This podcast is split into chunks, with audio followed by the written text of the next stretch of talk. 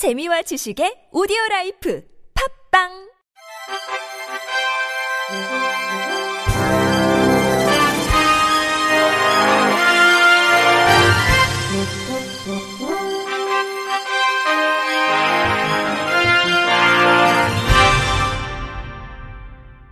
청취자 여러분 안녕하십니까? 9월 21일 수요일 KBRC 뉴스입니다.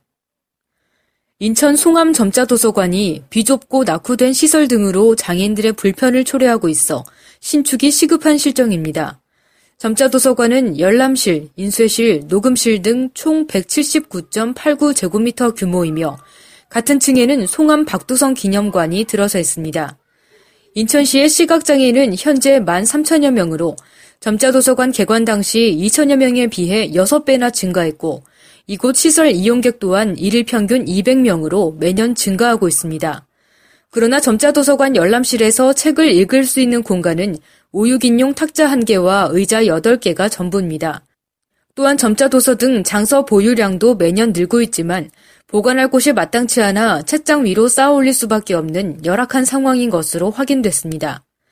이해 씨는 2013년 10월 21억 원가량의 총 건축 비용으로 현재 시유지인 시각장애인 복지관 제2주차장에 3층 높이로 신축한다는 점자도서관 신축 건립 추진 계획을 발표했습니다. 그러나 이 계획은 2015년 시 재정 악화를 이유로 예산 편성에서 제외됐습니다.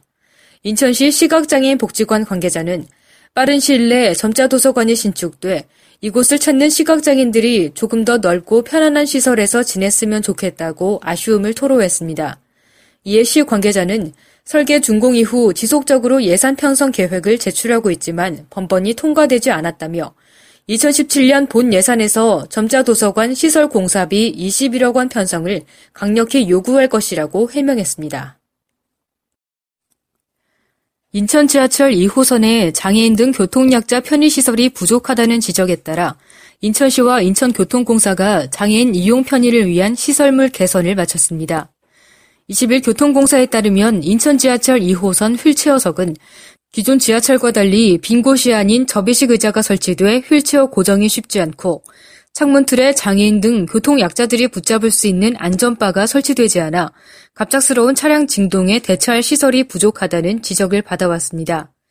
이에 따라 교통공사는 지역 장애인 단체들의 요구를 받아들여 열차 내 휠체어석에 접이식 의자를 제거한 뒤 원형으로 된 안전바를 설치하기로 했습니다. 또 휠체어 등 교통약자들의 끼임 사고에 대한 우려를 개선하기 위해 현행 환승역 30초, 일반역 20초인 출입문 열림 시간을 각각 35초, 25초로 조정했으며 열림 반복 횟수도 기존 3차례에서 5차례로 늘리기로 했습니다.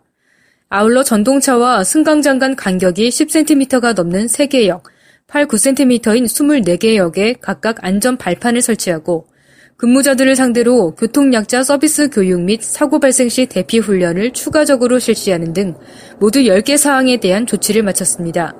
이중호 교통공사 사장은 취임 직후 공사 내부 핵심 기술자 12명으로 TF팀을 구성해 드러난 문제점과 안전 저해 요인을 개선하는 데 주력해왔다며 고객들의 안전과 불편을 철저히 개선해 시민들의 신뢰를 회복하는 데 최선을 다하겠다고 전했습니다.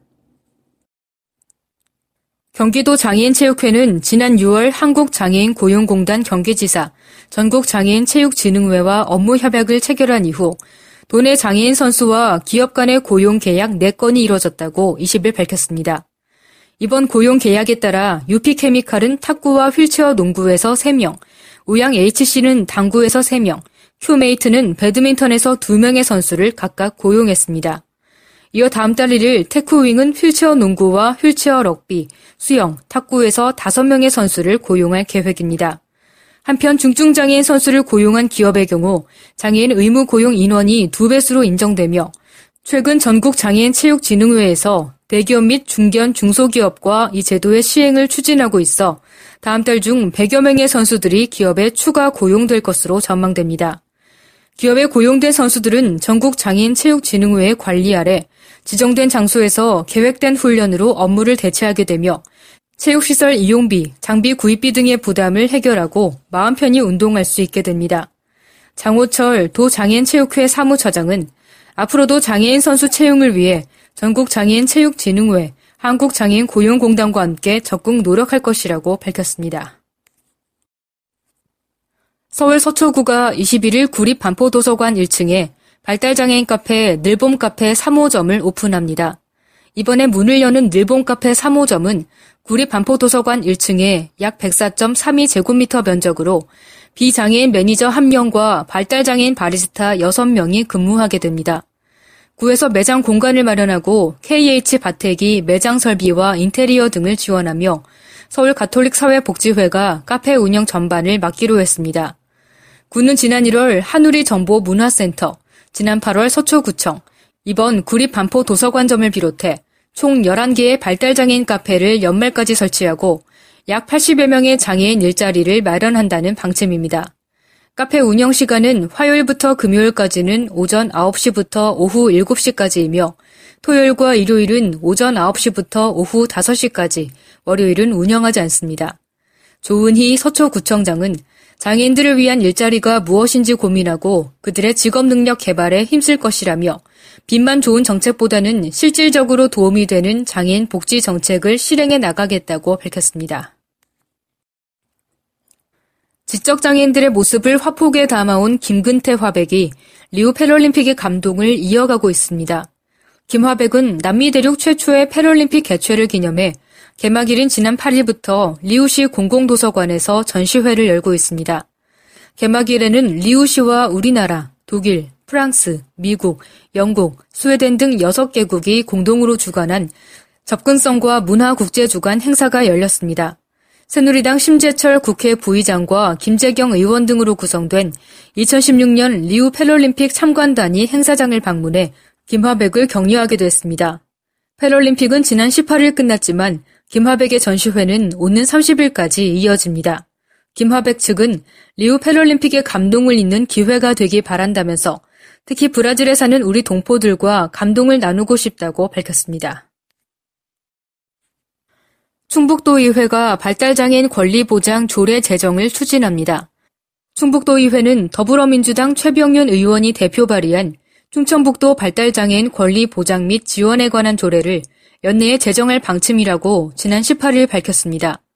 조례는 지난 2014년 제정된 발달장애인 권리 보장 및 지원에 관한 법률로 법률이 규정한 발달장애인 권리 보장과 지원에 관한 규정 준수를 지자체의 의무로 명시하는 한편 돈의 관련 단체가 제안한 특수시책 사업 등도 포함할 방침입니다. 조례안에 따르면 도는 지역사회 보장 계획과 연계한 발달장애인 지원 기본 계획을 4년마다 수립하고 매년 시행 계획을 마련해 추진해야 합니다. 또한 성년 후견제, 의사소통 지원, 자조단체 활동, 위기 발달장애인 쉼터 운영 등 발달장애인 삶의 질 향상을 위한 고용, 교육, 문화 사업 등에 도 예산을 지원하도록 규정합니다. 아울러 발달장애인 대상 범죄 예방과 근절을 위한 사업을 적극 추진하고 장애인 복지위원회와는 별도로 발달장애인 지원위원회를 설치 운영하도록 하는 내용이 담겨 있습니다. 도의회는 지난 7월 청주 축사 노예와 9월 카센터 노예 사건의 피해자는 모두 성인이었다며 이 사건을 통해 드러난 지적장애인 학대와 노동력 착취 행위 등을 미연에 방지하기 위한 다양한 보호 제도가 만들어질 것으로 보인다고 기대했습니다. 끝으로 날씨입니다. 내일은 전국에 가끔 구름이 많겠으나 경상도와 제주도는 동풍의 영향으로 대체로 흐리고 경상 동해안은 낮 한때 비가 오는 곳이 있겠습니다. 내일 아침 최저 기온은 10도에서 19도, 낮 최고 기온은 21도에서 27도가 되겠습니다. 바다의 물결은 남해 동부 먼바다와 동해 남부 먼바다에서 1.5m에서 3m로 높게 일겠고, 그 밖의 해상에서는 0.5m에서 2.5m로 일겠습니다. 이상으로 9월 21일 수요일 KBRC 뉴스를 마칩니다. 지금까지 제작의 안재영, 진행의 홍옥희였습니다. 곧이어 장가영의 클래식 산책이 방송됩니다. 고맙습니다. KBRC